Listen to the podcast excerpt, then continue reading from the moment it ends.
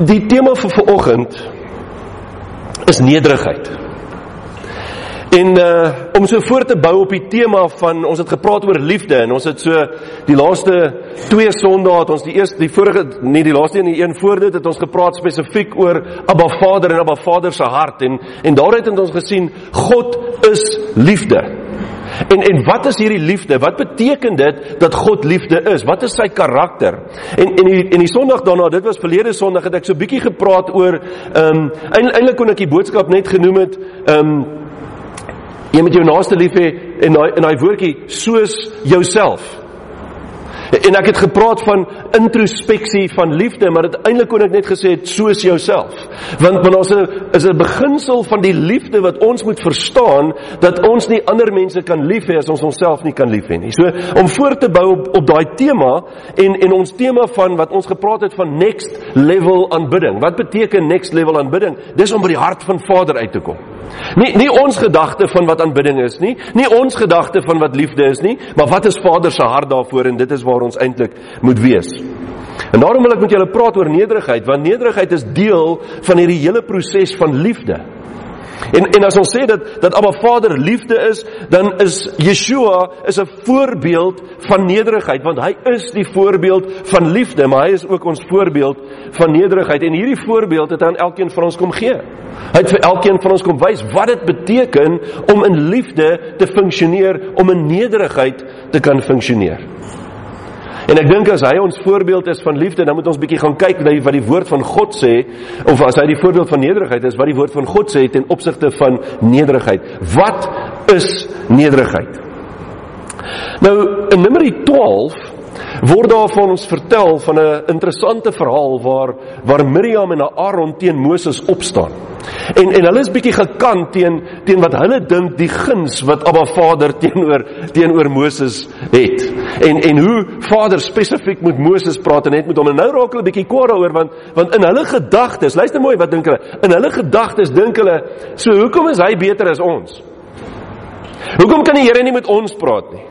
Hoekom het die Here nou net met Moses praat? En Moses kom vertel ons wat om dit doen. Die Here kom ons direk met ons praat. Hoor julle die nederigheid in hulle stemme? Nee, ons hoor nie nederigheid in hulle stemme nie. So met ander woorde, wat beteken dit dan? Wat is hierdie nederigheid? Dan sê die woord vir ons in Numeri 12 vers 3. Hy sê: "Maar die man Moses was baie sagmoedig." En daai woord sagmoedig, party van die vertalings sê he was meek, party van hulle sê he was humble. En ons gaan nou kyk daarna. Hy sê meer as al die mense op die aardbodem. Met ander woorde in in daardie proses waar Abba Vader oor Moses praat, word die woord vir ons gegee en sê Moses was die nederigste ou wat daar op die hele aardbodem was. Daar was niemand soos Moses nie. En as ons gaan kyk na hierdie woord en ons gaan kyk na na sagmoedig soos die Afrikaans dit vertaal, is dit die Hebreëse woord anaf. En as ons na die Hebreëse woord anaf gaan kyk, dan beteken dit poor, met ander woorde arm. En en Yeshua praat van die armes van gees. En dan dink ons ons moet arm in gees wees. Nee, dit bedoel eintlik ons moet nederig in ons gees wees. En dan sê hy en en hy praat van die humble. Hy praat van die afflicted. The meek, the lowly. En ons het hierdie gedagte en ek weet nie of julle dit al gedink het nie, dan praat daar die woord van the meek and the lowly and the poor. Dan dink ons I shame die arme ou goetjies. Maar ons verstaan nie nederigheid nie. Jy sien en as Miriam so teen teen Moses en uh, of Miriam Miriam en Aaron so teen Moses spreek, wat doen hy? Hy vererg hom nie. Hy word nie kwaad vir hulle nie. Hy begin nie vir hulle vertel, "Hey, luister, weet julle met wie julle praat nie?" Nee, wat doen hy? Jy sien hy laat die beskuldigings aan Abba Vader oor om te hanteer. En dan sien ons hoe Abba Vader intree, hoe hy Miriam en Aaron aanspreek en en hoe hoe Abba Vader Moses in hierdie hele proses kom verheerlik. Moses het homself nie verheerlik nie, Vader het hom kom verheerlik. En nou ken ons die verhaal waar uh, arme Miriam in in melaatsheid uitgeslaan het en dit was nogal 'n redelike proses. Ek dink Aaron het hom in 'n ander bloedgroep ingeskrik toe hy dit sien. Maar wat is besig om hier te gebeur? Jy sien Moses is 'n tipe van Yeshua. Moses is 'n tipe van Jesus Christus wat vir ons gekom het in die Nuwe Testament. En, en as ons na die tipe gaan kyk wat hy voorstel, dan sien ons vir Yeshua ook in Moses raak. Net soos ons wat jy, wat ons Yeshua sien in die in die proses waar Aaron vir Isak kom offer, sien ons dat dat Isak word 'n tipe van Yeshua. Waar ons sien waar Aaron vir vir Eliezer uitstuur om vir om vir ehm um, Isak 'n vrou te gaan haal, dan word Isak 'n voorbeeld, 'n tipe van Yeshua en Rebekka word 'n tipe van die gemeente. En en ons sien deurlopend deur die woord sien ons hierdie hele proses van van waar Yeshua uitgebeeld word deur mense wat in die Ou Testament is. En dan wanneer Yeshua aarde toe kom, dan sien ons dat hy meer nog as Moses die nederigste van almal is. Daar is nie iemand wat nederiger is as Yeshua Yeshua nie. En daarom sien ons in Filippense 2 vers 6 tot tot 9 dan sê dit vir ons: Hy wat in die gestalte van God was. Wat beteken dit om in die gestalte van iemand te wees? Dit beteken om presies dieselfde te wees. En eintlik kan ons daar gesê het, hy wat God was, sou dieselfde beteken het. Hy sê hy het dit geen roof geag om aan God gelyk te wees nie. Wow. Wat doen rowers? Hulle steel. So wat sê dit? Yeshua het nie gedink dat hierdie hierdie ehm um, titel wat aan hom toegevoeg is, hierdie hierdie posisie wat hy bekleed het, dat hy dit gesteel het van Abba Vader nie. Hoekom nie? Want hy is God. En nou wil ek hê julle moet hierdie ding sien. Die woord sê Johannes skryf vir ons dat niks is gemaak sonder hom nie. Deur hom is alles geskape wat geskape is. So wat sê hy van Yeshua? Hy sê Yeshua het geskape. Hy's die een wat geskape het. Want hoe het God geskape? Deur sy woord. En hy het sy woord gespreek en dit het gebeur. Hy het gesê laat dit so wees en dit was so. En dan sê Openbaring vir ons, wat is Yeshua se naam? En dit sê in uh, Openbaring 19 vers 13 en sy naam is die woord van God. Met ander woorde, wat het Abba Vader gedoen? Hy deur Yeshua het hy geskape deur sy woord. Dis 'n belangrike aspek wat ons hier moet raak sien. So wie is hy? Hy is die skepper van die heelal. Weet hy dit? Ja, hy weet. Het hy dit gesê? Ja, hy het. Maar luister verder. Maar het homself ontledig. Daai woord ontledig beteken hy het homself leeg gemaak Het homself ontledig deur die gestalte van 'n dienskneg aan te neem. En wat hoor ons hier? God word 'n dienskneg op aarde. Hy sê en aan die mens gelyk geword en in gedaante gevind as 'n mens, het hy homself verneder. En hierdie woord beteken om homself nederig te maak. Hy het homself verneder deur gehoorsaam te word tot die dood toe, ja, die dood van die kruis. Daarom, luister mooi, het God hom ook uitermate verhoog en hom 'n naam gegee wat bo elke naam is. Wow. Het Yeshua homself verhoog? Nee. God het. Het Moses homself verhoog? Nee. God het. En die patroon bly dieselfde. En hierdie patroon wat ons hier moet raak sien is wanneer jy jouself nederig maak voor Abba Vader, dan sal hy jou verhoog absoluut wanneer dit nodig is. Jy hoef dit nie te doen nie. En is dit nie so dat ons soms onsself wil verheerlik nie of of ons wil onsself baie keer so bietjie verhoog nie. Laat ons dan 'n bietjie belangrik lyk. Like. En en ons hou van titels, jy weet as jy moet my nie net aanspreek as Chris nie, maar daarom sê jy pastoor Chris, jy weet. Dit het ons een of ander tyd het pastoor 'n titel geword. Ek weet nie wanneer dit gebeur nie. Maar is nie 'n titel nie. Dis 'n job description. Dit beteken herder. So eintlik sê jy, "Hey, hallo skaapwagter, hoe gaan dit met jou?" Maar ons wil graag weet, ons is daarin belangrik, jy weet. Of of of ek is dokter so en so of ek is professor so en so en jy mag nie die persoon op sy naam aanspreek nie, moet hom op sy titel aanspreek, want ons is tog so belangrik. Ons wil tog so dink ons is vreeslik belangrik vir onsself. En baie keer dink ons dat ons so 'n bietjie so geestelik is dat ons op 'n hoër geestelike vlak as ander mense is. Oeg, ek is dan dankbaar, ek is nie, weet ek is 'n bietjie meer geestelik as daai persoon. Kyk wat kan ek daarom alles doen, jy weet. Daai arme persoon kan dit nog nie doen nie. Hulle is nog nie op my vlak van geestelikheid nie. Ons dink baie keer dat ons beter is as ander mense. Ons is beter Christene, ons is meer gelowig, ons is meer lojaal en ons is in 'n beter verhouding met Abba Vader as die ou langs my of die volgende persoon. En dan praat ek nie eers van ons vermoë om beter te presteer nie. En dit maak nie saak of dit besigheid of werk of sport of of akademies is nie. Ehm um, ons wil tog net weet ons is beter as ander. En weet julle wat doen ons in hierdie hele wêreld van ons beloon ons dit wanneer mense dink hulle is beter as ander mense. En ons beloon prestasie. En ehm um, ons het Jean-Pierre ons het nou gepraat oor ehm um, oor hierdie kompetisie gees, nê, nee, daai competitiveness wat in ons is. Maar is dit nie waar nie? Dit is presies wat gebeur. Ons wil tog net beter presteer, beter wees, die beste span, die beste hardloper, die beste whatever jy wil hê, die slimste op skool, want jy weet ek was daar onder die top 3 in my klas toe ek op skool was. Wat is ons besig om te doen? Jy sien ons wil altyd glo dat ons kan beter wees as die volgende persoon en daardeur verhewe ons onsself, verhoog ons onsself, verheerlik ons onsself. En dan kom Yeshua en hy waarsku ons juis daarteenoor. Wanneer hy in die in die gelykenis van die fariseer en die tollenaar, jy onthou die gelykenis van die fariseer en die tollenaar wat daar by die tempel aankom en en hulle bid. En die fariseer het sy gebed en die tollenaar het sy gebed en Yeshua gebruik daai om vir ons te verduidelik wat nederigheid beteken. En in Lukas 18 vers 11 sien ons hierdie fariseer se gebed en wat die fariseer besig is om te bid. En hy sê daar en die fariseer het gaan staan en by homself so gebid en nou moet ons verstaan, hy staan so entjie weg van die tollenaar af want jy weet hy's dan nou nie 'n goeie ou nie. Ek wil hom nie in sy teenwoordigheid wees nie. Weet ek wil nie ek wil nie saam met die tollenaar gesien word nie want want ons weet dat die tollenaars was nie goeie mense nie of niemand het van hulle gehou nie. So ek wil nie ek wil nie by die tollenaar gesien word nie, so ek staan so 'n bietjie eenkant, maar daarom naby genoeg aan die tempel en in die tabernakel of in die tempel dat almal my kan hoor. En die fariseer het gaan staan en by homself so gebid: "O God, ek dank U dat ek nie soos die ander mense is nie." Rowers, onregverdiges, egbreekers of ook soos hierdie tollenaar nie. Ek vas twee keer in 'n week, ek gee tiendes van alles wat ek verkry. En weet julle as ons na hierdie gebed luister, dan klink dit nie so bad nie. Dit dit klink nie so sleg nie. Dit klink eintlik nogal heel reg. Want want baie keer dink ons self so, "Jo, Here, ek is net so bly. Ek is nie so Ons lees die Koran. Dankie Here, ek is nie so bad soos daai ou nie."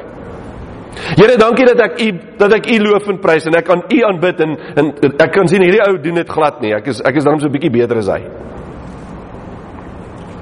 So klink reg. Here kyk net wat doen ek alles. Ek gee my tiendes en ek doen alles. Ek is diensbaar daar by die gemeente en ek en ek doen alles wat ek veronderstel is om te doen. En wat sê Yeshua van hierdie ou se gebed? Hy sê hy het uit hoogmoed uit het hy opgetree. En wat doen hy? Hy probeer homself verhoog deur deur Abba Vader daarop te wys hoe heilig en hoe vroom hy eintlik is. En wanneer die tollenaar bid, kom hy in nederigheid voor Abba Vader. En in vers 13 sê hy en die tollenaar het ver weggestaan en wou selfs nie sy oë na die hemel ophef nie. Maar het op sy bors geslaan en wanneer hulle op hulle bors geslaan het, was dit 'n teken van rou. En hy het op sy bors geslaan en gesê o God, wees my sondaar genadig. En hierdie man het in nederigheid voor Abba Vader neergebuig en besef dat hy nooit goed genoeg kan wees nie, maar Abba Vader kan hom genadig wees ten spyte van wie hy is en ten spyte van sy sonde.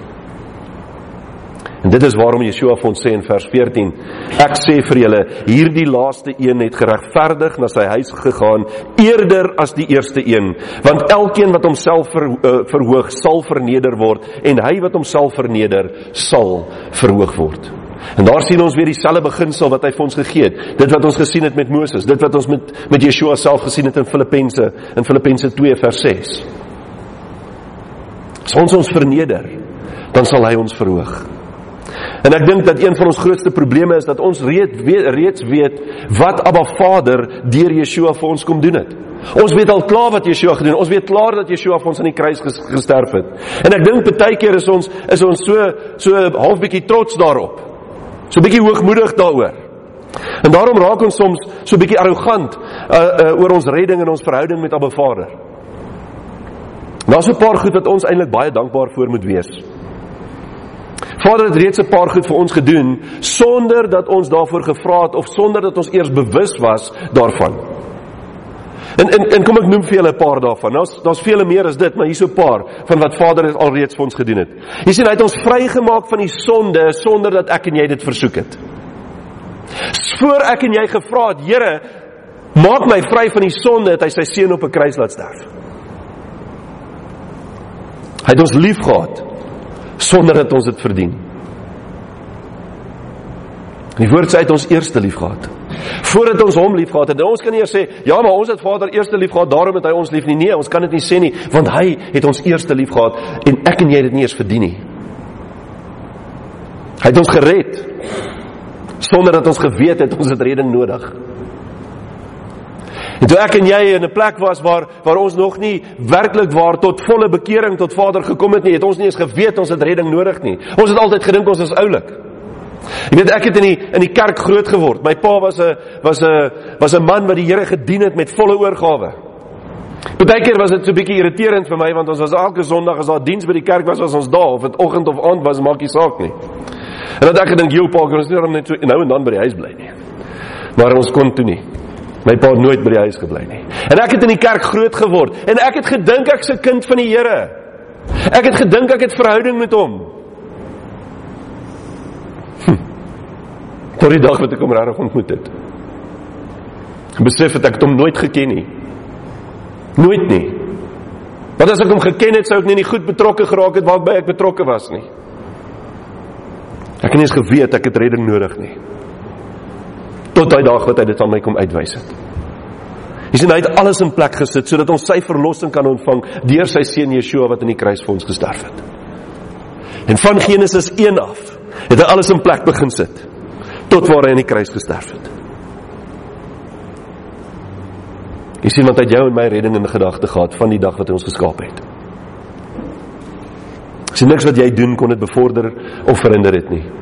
Hy sou dit in elk geval gedoen het. Hy het dit in elk geval gedoen. Hy het dit in elk geval van die begin af beplan. Hy het dit gedoen omdat hy gekies het om dit te doen uit vrye wil en deur sy onverwaardelike liefde wat hy vir my en vir jou het. Soms dink ek, jy weet ons ons dink baie keer ja, maar ons het God gekies, jy weet. Wie in ons praat so. Jy weet die dag toe ek besluit het om om die Here aan te neem. Het jy al gehoor ons praat so? Ons praat almal so. Jy weet daai dag wat ek besluit het om die Here aan te neem. Nee, Ons is verkeerd. Die waarheid daarvan is hy het jou gekies. Hy het jou geken voordat jy in jou in jou ma se baarmoeder gevorm was. Het hy geweet wie jy is, het hy reeds gesê ek het klaar vir jou gesterf. Hy het ons gekies.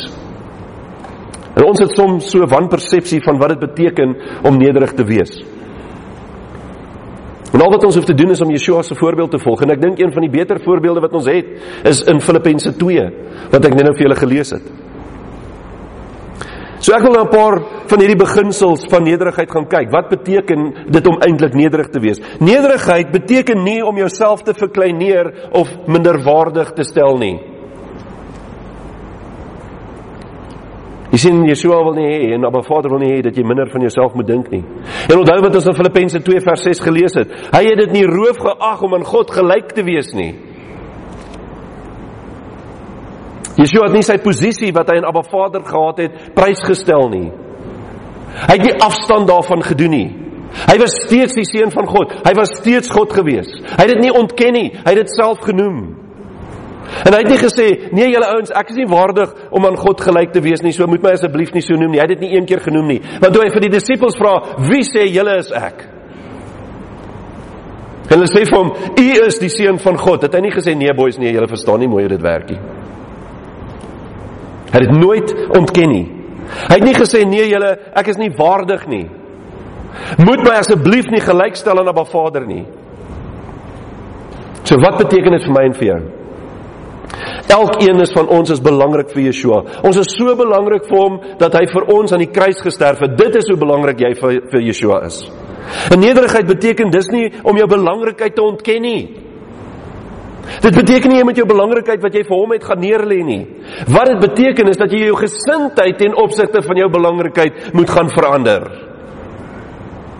Jy sien ons gesindheid oor ons belangrikheid is dat ons dink ons is so belangrik dat ons is belangriker as ander. Nee, jy is nie. Maar dit gaan nie oor jou nie, dit gaan oor hom wat jou belangrik geag het. Dis waaroor dit gaan. En as ons daai gesindheid begin verander en ons fokus begin verander en ons en ons fokus op hom in plaas van onsself, dan begin ons verstaan wat nederigheid werklik beteken. Jy sien ons is so ingestel op wat ander mense van ons dink. Dink hulle daarom ek's belangrik genoeg? Wie weet dit is nie belangrik wat ander van jou dink nie. Dis belangrik wat Yeshua en Abba Vader van jou dink. Dit is wat belangrik is. Ons moet minder oor onsself dink en ons fokus moet na Yeshua toeskuif. Maar as jy minder belangrik vir hom? Nee. Het jy 'n belangrike posisie in sy koninkryk? Ja. Is dit waarop ek moet fokus? Glad nie. Dan waarop moet ek fokus? Ek moet op hom fokus. Dis waar my fokus moet wees. Ons moet minder oor onsself dink. Galasiërs 1 vers 10 sê: "Soek ek dan nou die guns van mense of van God? Of probeer ek om mense te behaag? As ek nog mense behaag, dan sou ek nie 'n dienskneg van Christus wees nie." Daarom is dit nodig dat ek en jy wedergebore moet word. Wat wedergeboorte beteken juis dat ek myself neerlê. Dat dit nie meer oor my gaan nie, dat my fokus absoluut net op Yeshua gerig is. En dis waar ek veronderstel is om te wees. Dis waar ek moet moet of my fokus opgerig moet wees. En uit ons wedergeboorte word ons die persoon wat Abba Vader geskape het. Hoekom? Want ons lê al daai ou negatiewe goed neer. Ons lê al daai negatiewe persepsies neer. Ons lê al daai eksterne faktore wat ons begin verander het, anders as wat God ons geskaap het, moet ons gaan neerlê. Sodat ons kan wees wie Vader geskaap het. Sodat ons die karakter tentoon kan stel wat Abba Vader geskaap het. En hoe doen ons dit? Ons begin om die karakter van Yeshua aan te neem. Want dis die karakter wat hy binne my en jou gesit het. Wedergeboorte raak ons slaaf van die ou mens. En bringe Yeshua binne in ons na vore.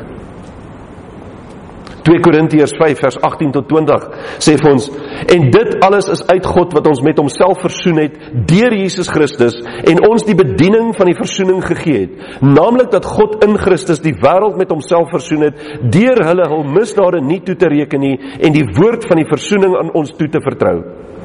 Ons tree dan op luister mooi as gesande om Christus wil Wat is 'n gesant? 'n Gesant is 'n verteenwoordiger van Yeshua hier op aarde.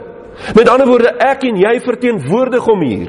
En nou is my vraag is, hoe dra jy hom aan ander mense op? Hoe sien hulle Yeshua aan ons raak? sien hulle hoogmoed raak? sien hulle niks werd raak nie wat net op die grond wil lê en almal kan maar op my trap. Dis nie wat hy wil hê ons moet die mense moet sien nie.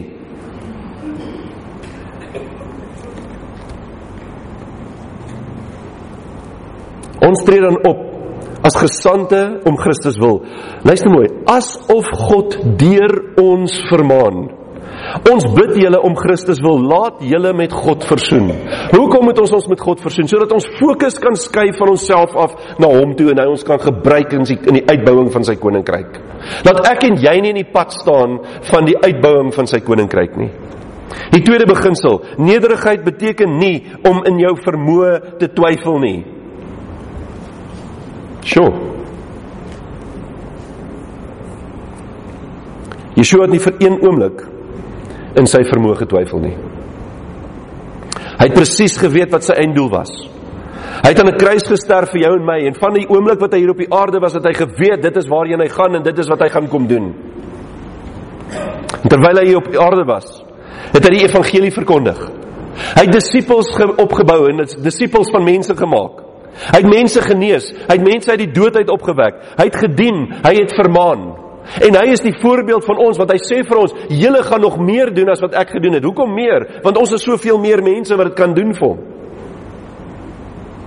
Nie een keer het hy gewonder of dit waarmee hy besig was goed genoeg was nie. Nie een keer het hy gewonder of dit waarmee hy besig is gaan werk nie. En hoeveel keer staan ons in 'n in 'n situasie en ons het nou die een Sondag toe ons gepraat het oor oor genesing die Sondag aand.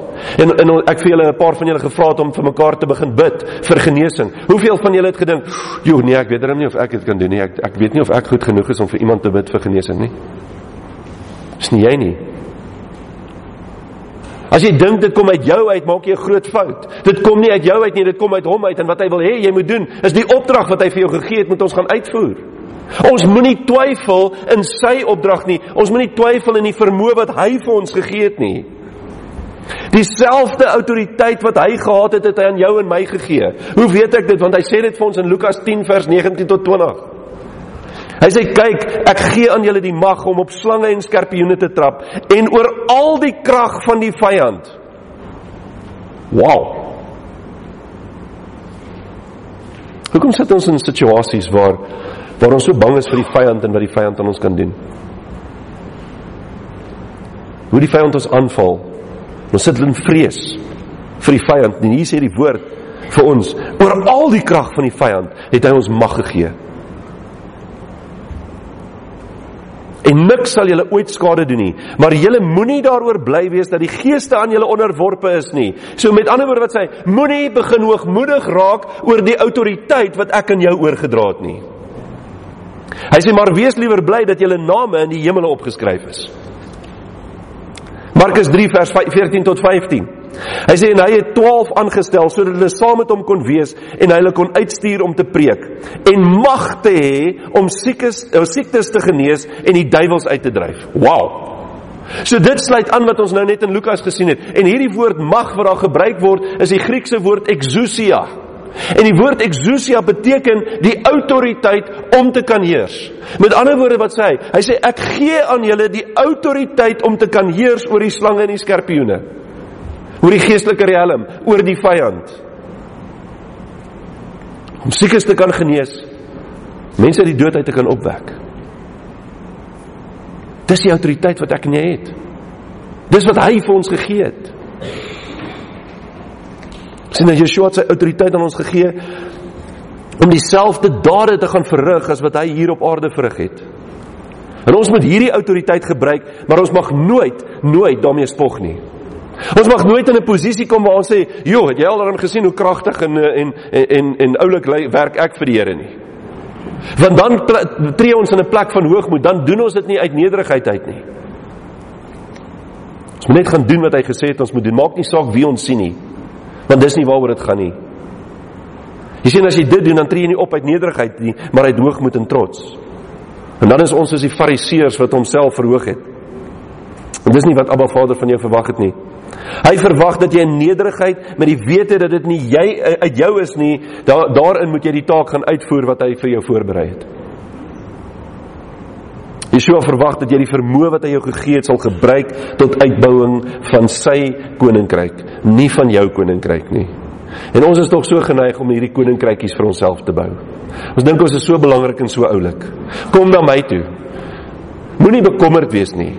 Ek kan dit en ek kan dit en ek kan dit doen. Nee, jy kan nie. Jy kan dit nie doen as dit nie uit die krag van Yeshua is en as Yeshua en sy gees nie deur jou werk nie. Onthou die gelykenis van die talente.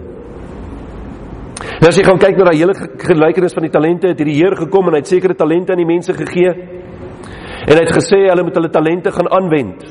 En dan elkeen wat hulle sy talent aangewend het en op die regte manier aangewend het, hy vir hulle kom sê in Matteus 25 vers 21 sê en sy Heer sê vir hom: Mooi so, goeie en getroue dienskneg. Oor weinig was jy getrou, oor veel sal ek jou aanstel. Gaan in die vreugde van jou Heer. En wie van ons wil nie graag dit hoor nie? Wie van ons wil nie graag hoor wanneer ons eendag voor hom staan en voor sy troon staan om te sê mooi so goeie en getroue diensdag.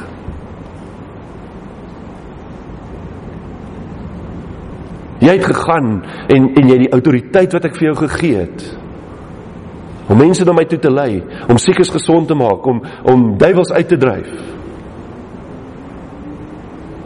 Om empatie te hê met ander, om hulle te troos, om daar te wees vir hulle, om mekaar te dien, het jy gaan uitvoer. Mooi so, goeie en getroue diensnag. Maar wie hulle vir die een wat sy talente begrawe het, het die Heer glad nie goeie woorde gehad nie. En die probleem met die derde diensnag was dat hy niks met sy autoriteit wou doen nie. Hoekom nie? Hy was bang. Hoekom was hy bang? Hy was nie bang vir vir sy vir sy Heer nie. Dis nie waarvoor hy bang was nie. Waarvoor was hy eintlik bang? Jy sien hy was eintlik bang dat hy sou misluk.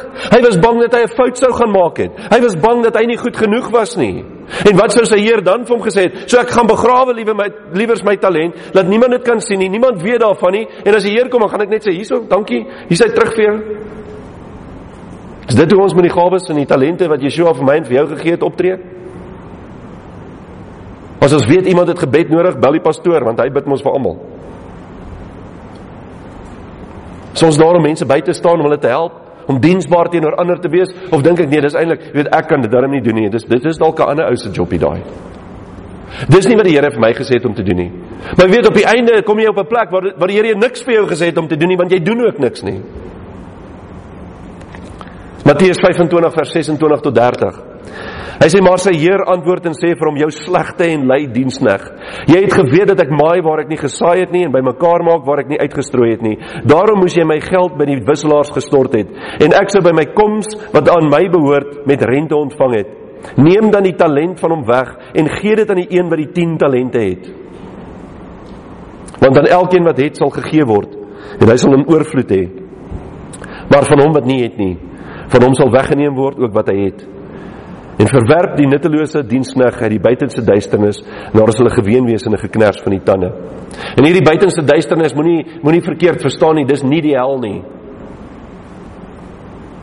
As jy gaan lees mooi in die wat die woord van God vra, praat oor oor die geknars van die tande, jy kan maar net daai gedeelte gaan lees. Waaroor gaan dit? Dit gaan oor die groot verdrukking. Met ander woorde, wat sê hy? Hy sê jy gaan in die groot verdrukking wees omdat jy nie gehoor gegee het aan dit wat ek vir jou gevra het om te gaan doen nie, om my opdrag te gaan uitvoer nie. En ons dink almal van ons is dink ons nee man ons moet net cool wees en ons moet net oulik wees en as ons net die Christen is ons hoef niks anders te doen nie dan sal ons ook in die wegraping geneem word. Wel, dit lyk nie so nie. Dis nie wat die woord vir ons sê nie.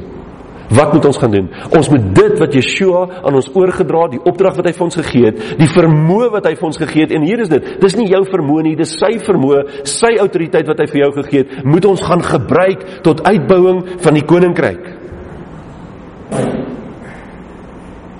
Vir julle 'n vinnige storie vertel. En en en weer eens luister net mooi wat ek vir jou sê. Dit gaan nie oor my nie. Dit gaan glad nie oor my nie. Maar maar my my suster hulle is hier van Engeland af en hulle moet hulle finansies kom uitsorteer. En ons gaan na een van die banke toe hier in Centurion. En ons sit in die bank en 'n Indiese dame. En sy's nie 'n Christen nie. Hoe weet ek dit? Die goed wat op haar tafel staan. En 'n Indiese dame sit daar en sy en ek sien sy kan nie lekker konsentreer en ek vra vir haar, "Hoorie, wat gaan aan met jou?" En sy sê vir my, I've got the biggest headache that that I've ever had in my entire life. I cannot focus on my work. En weet jy ons kan gesê, "Oh shame, ja, yeah, dis seker sleg. Dis nou nie lekker om so hoofpynkie te hê nie. Weet sy's nou in elk geval nie 'n kind van die Here nie. Ek kan nie vir haar bid nie."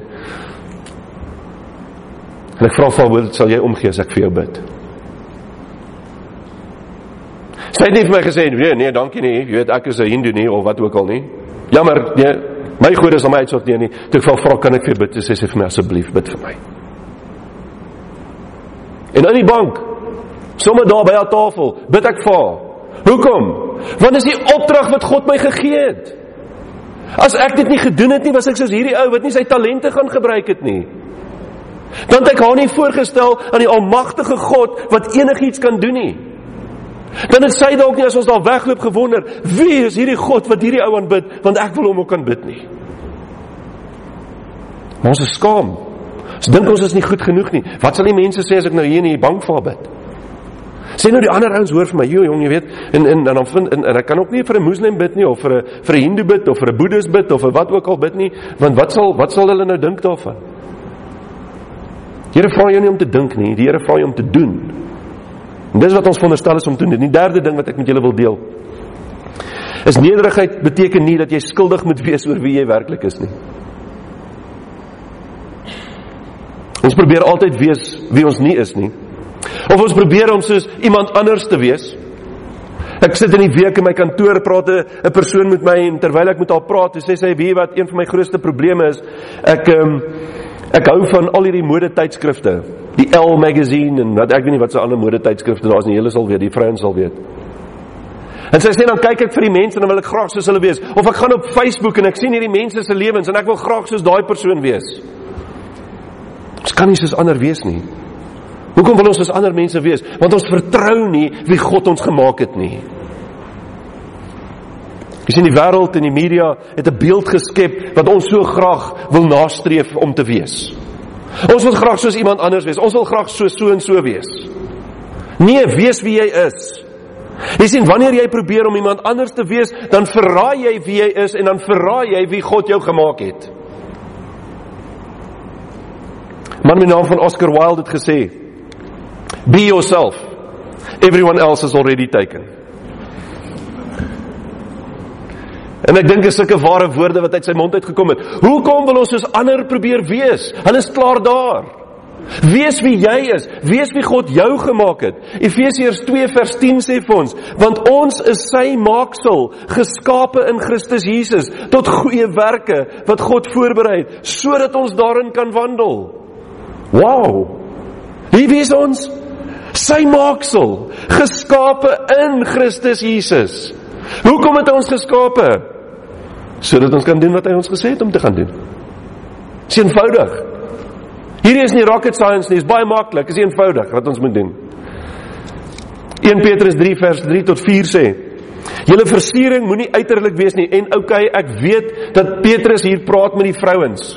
Dit maak nie saak nie. Hy praat met elkeen van ons. Elke een van ons moet agslaan op wat hy hier sê. Luister mooi. Hele versiering moenie uiterlik wees nie. Haarvlegtery en omhang van goud en aantrek van klere nie. En moenie dink dis net meer vir die vrouens ges geskryf nie, want gaan kyk maar net wat doen die mans deesdae. Vleg hulle hare, draai goud aan hulle nekke, trek mooi aan. Is dit reg? Ja.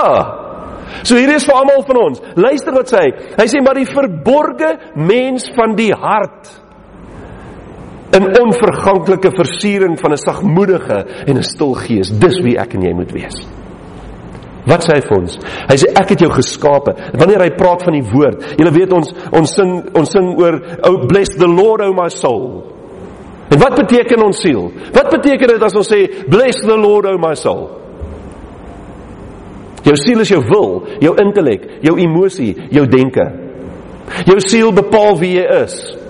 En hy sê met alles wat jy is, moet ons die Here loof en prys. Dit is wat dit beteken. So hy sê hier, maar die verborgde mens van die hart, hierdie wat in ons siel aangaan, die hart, die siel. Hy sê dit is wie ons moet wees, want dit is wie God geskaap het. Sê wat baie kosbaar is voor God. En daar weer eens sien ons hierdie ding, hoe belangrik ek en jy vir Abba Vader is. Hoe belangrik dit is dat ons onsself sal wees. En en Vader kyk baie keer vir ons en hy sê, "My kind, hoekom probeer jy om iemand anders te wees? Dis nie wie ek jou geskaap het nie." Ek wil hê jy moet jy wees, want daar's net een jy. Net een van jou. Daar's niemand anders soos jy nie. Wees wie ek jou geskaap het. Ons moet weet wat Abba Vader hier in ons hart kom deponeer het. En hy sê hy sal sy woord op op die tafels van ons hart kom skryf. Hy wil hê ons mens wees moet hom volg. Iemand het eendag gesê Luister mooi, humility is the determined demonstration of our recognition of God's greatness and our smallness by comparison. Dis wat ons moet wees. Ons moet weet waar weet waar ons in hierdie patroon staan teenoor Abba Vader. En, en weet julle ons het ons het 'n baie unieke situasie in hierdie land van ons veral wat wat verkeer betref. Daar daar's baie ander goed ook wat baie uniek is aan Suid-Afrika, maar veral ons verkeer. En en ek het nou al baie in baie dele van die wêreld het ek al gereis. En ehm um, in meeste van die lande, ek praat nie van al die Afrika, daar's party Afrika lande wat so bietjie wat se verkeer bietjie anders is as ons en of bietjie slegter as ons dit in so 'n lig wil stel as ons en is. Maar in ander lande volg meeste van die mense volg die verkeersreëls baie noukeurig. Die die die ouens wat graag Australië toe wil gaan wat baie hou van vinnig ry, ehm um, julle gaan julle voet moet bietjie oefen om van die petrol af te kom. Want die mense ry presies volgens die spoed daar. Hulle gaan nie 1 km oor die spoed nie en almal doen dieselfde. Sit in die verkeer mooi rustig, niemand worry nie. En wie van julle het al in hierdie verkeer gesit en ons het nou die dag 'n gesprek daaroor gehad, dis juist hoekom ek dit noem. En nou sit jy in die verkeer, jy's op pad werk toe en en jy weet hoe die verkeer gelyk nou toe dit so gereën het. Ons het almal in sulke lang rye gestaan. Ek bly 3 km hier van die fabriek af en ek's elke dag hierso ehm um, in my kantoor en en dit vat my gewoonlik so maksimum 5 minute as die verkeer erg is, so 10 minute en en toe dit so erg gereën het, het my oor die 20 minute gevat om 3 km te ry. En dan sit ons in die pad, verkeer in die pad, dan kom jy ou langs die pad verby op die op die grond. En dan druk jy daarvoor in, so 10 karre verder. En wat doen ons dan daaroor? Hier is my vraag, as dit met jou gebeur, hoe voel jy daaroor?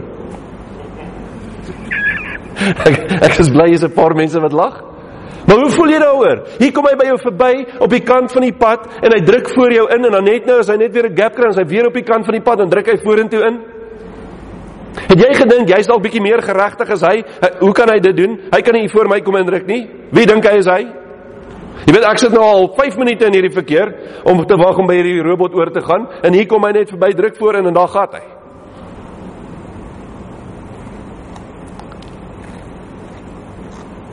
Is dit nie bietjie hoogmoed nie? Jy sien dan tree ons nie eintlik as ons so dink, dan tree ons nie in nederigheid op nie, maar ons, ons eie ego begin bietjie oorneem want ons dink ons is belangriker as daai persoon. Wie gee hom die reg om voor my by die verkeer in te gaan? Want kyk, ek sit in die verkeer soos 'n soos 'n law abiding citizen en hy doen die verkeerde goeters. En nou wil ek en jy die polisie word. En party van ons wil tot die mense van die pad aftrek. Jy weet ons wil agter hulle aanjaag of hulle nou mooi te vertel dit wat hulle gedoen het is verkeerd.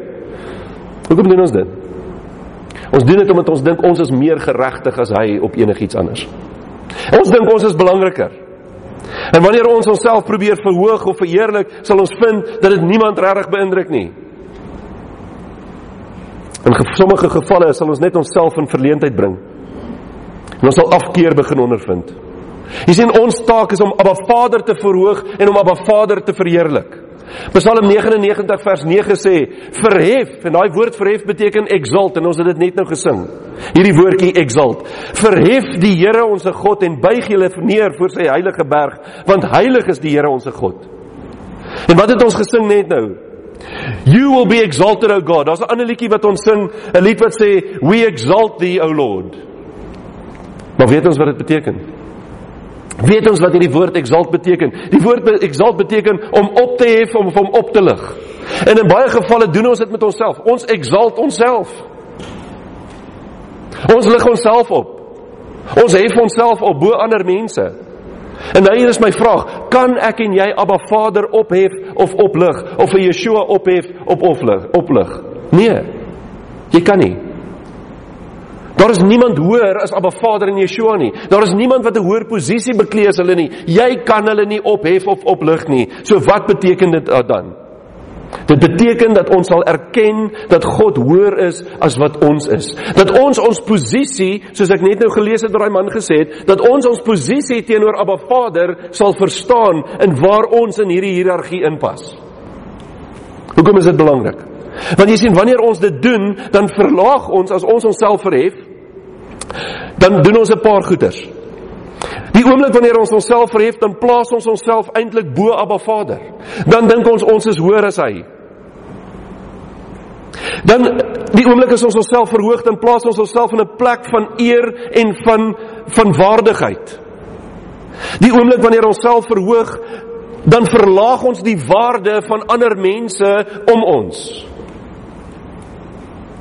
In hierdie geskiedenis het ons gesien dat sodra die waarde van ander mense verminder word, dan breek ons daardie mense af en ons verneder hulle. En daar sekerlik in hierdie in hierdie wêreld van ons nie 'n beter teken daarvan as wat Hitler gedoen het teenoor die Jode nie.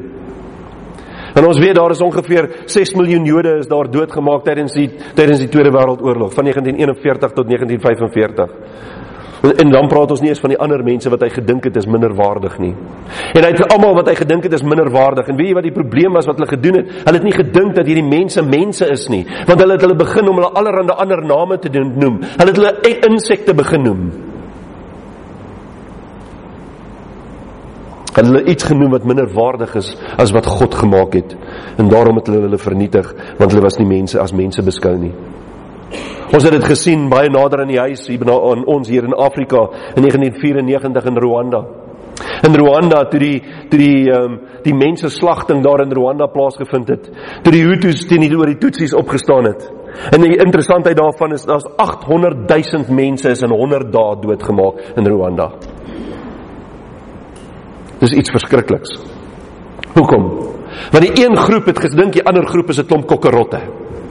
En as ons nie meer waarde aan mense heg nie of as ek dink ek is beter as iemand anders, dan is dit die goed wat gebeur. Dan verhef ek myself, dan plaas ek myself bo iemand anders. En en dit wat hier gebeur het klink erg, maar weet jy wat dit gebeur daagliks met ons? Elke keer wanneer ek dink ek is beter as iemand anders, doen ek presies dieselfde ding. Sien selfverheffing gee aanleiding tot selfsug. En dan wil ons net ons eie wil laat geld. Maak nie saak van enigiemand anders nie. Ons is nie bekommerd oor hulle nie. Selfverheffing laat my glo dat ek altyd reg is en en almal anders is altyd verkeerd. En so 'n persoon sal nooit tevrede wees met enigiets nie. En hulle sal alles in hulle vermoë doen om 'n be om uh, om beter en meer te hê as enigiemand anders al trap hulle op die ander persoon om dit te kan bereik. Selfverheffing veroorsaak dat ek konstant besig is om my met ander te vergelyk.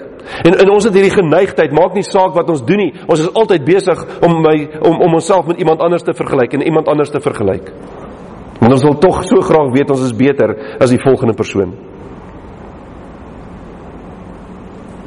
En partykeer is hierdie hele ding van nederigheid, ons is partykeer so nederig dat ons eintlik hoogmoedig is. En dit is wanneer ons almal om ons laat verstaan hoe nederig ons eintlik nou werklik is.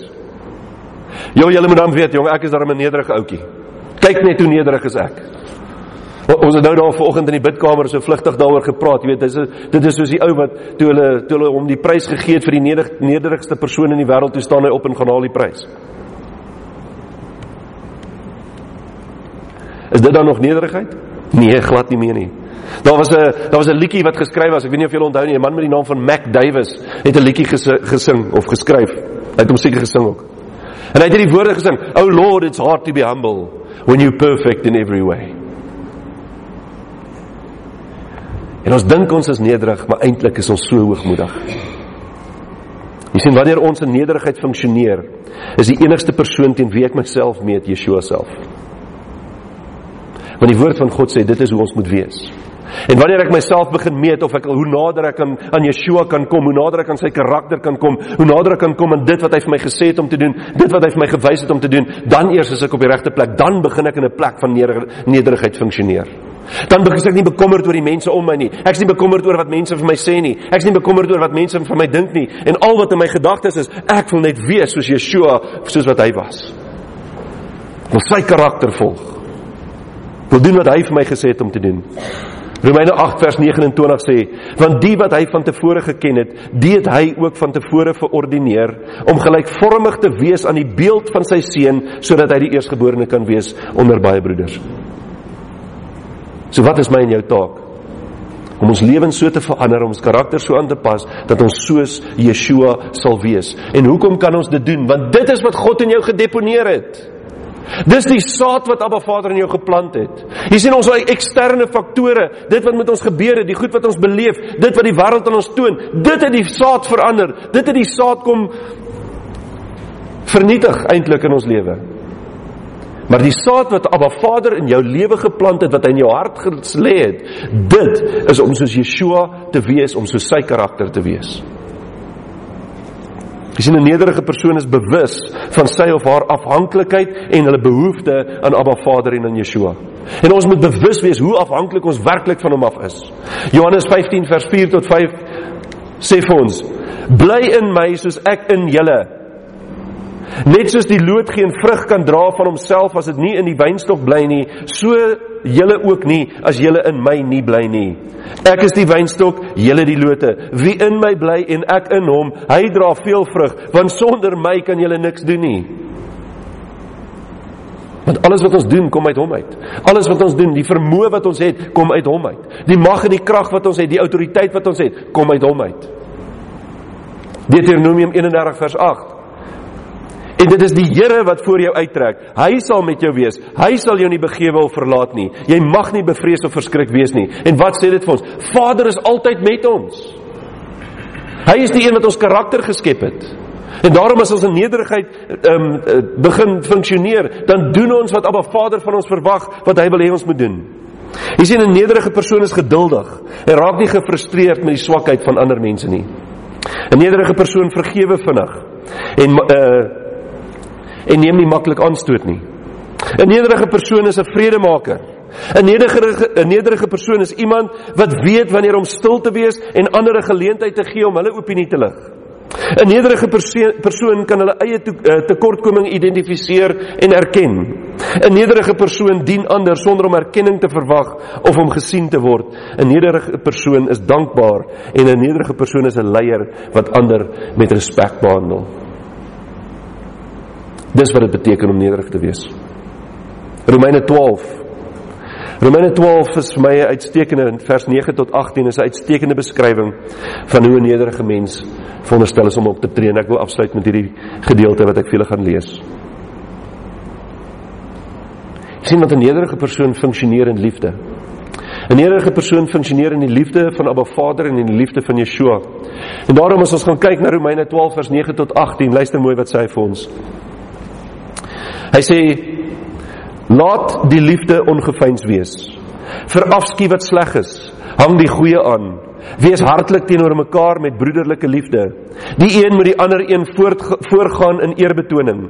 Wees nie traag in die ywer nie. Wees vurig van gees. Dien die Here. Verbly julle in die hoop. Wees geduldig in die verdrukking. Volhard in die gebed. Maak voorsiening in die behoeftes van die heiliges. Streef na gasvryheid. Seën die wat julle vervolg. Seën en moenie vervloek nie.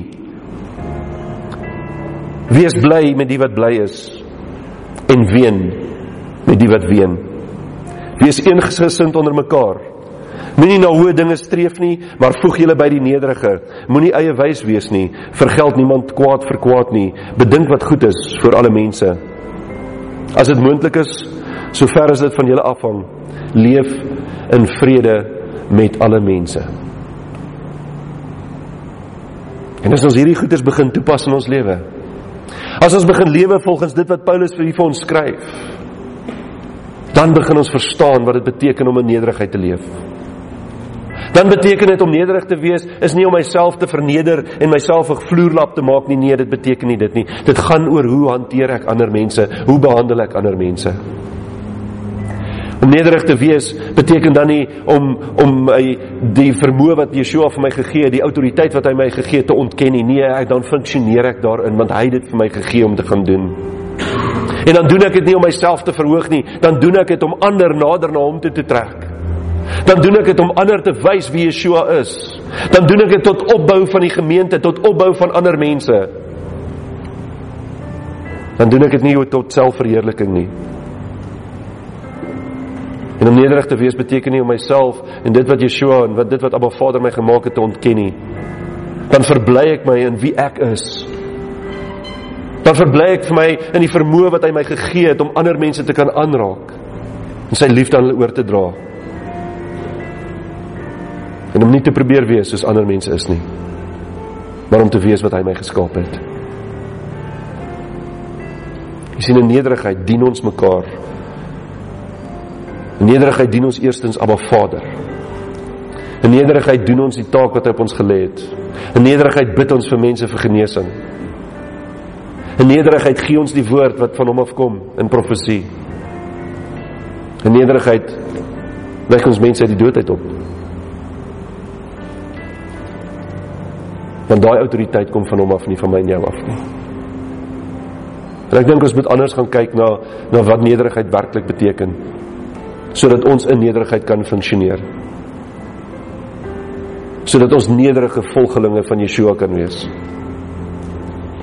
Dat ek nooit sal dink ek's beter as jy nie. Want ons almal streef na dieselfde doel. Sodat ons soos Yeshua kan wees. Elkeen van ons. En mag dit vanoggend in jou gees val. Dat wat Vader van jou wil hê, is daardie saad wat in jou geplant het, daardie karaktereienskappe wat hy jou geplant het, wat hy kom toonstel het in die vorm van Yeshua hier op aarde en gesê, dis hoe ek wil hê.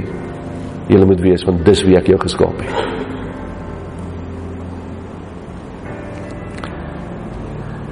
Mag Abba Vader ons help.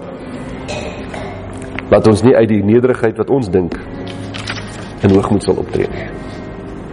Maar dat ons waarlik nederigheid sal beleef. Maar Vader, ons wil vir U dankie sê vir vir hierdie oggend. Here, dankie dat ons rondom u woord kon vergader. Dankie Here dat ons u woord kon lees, dat ons u woord kon hoor.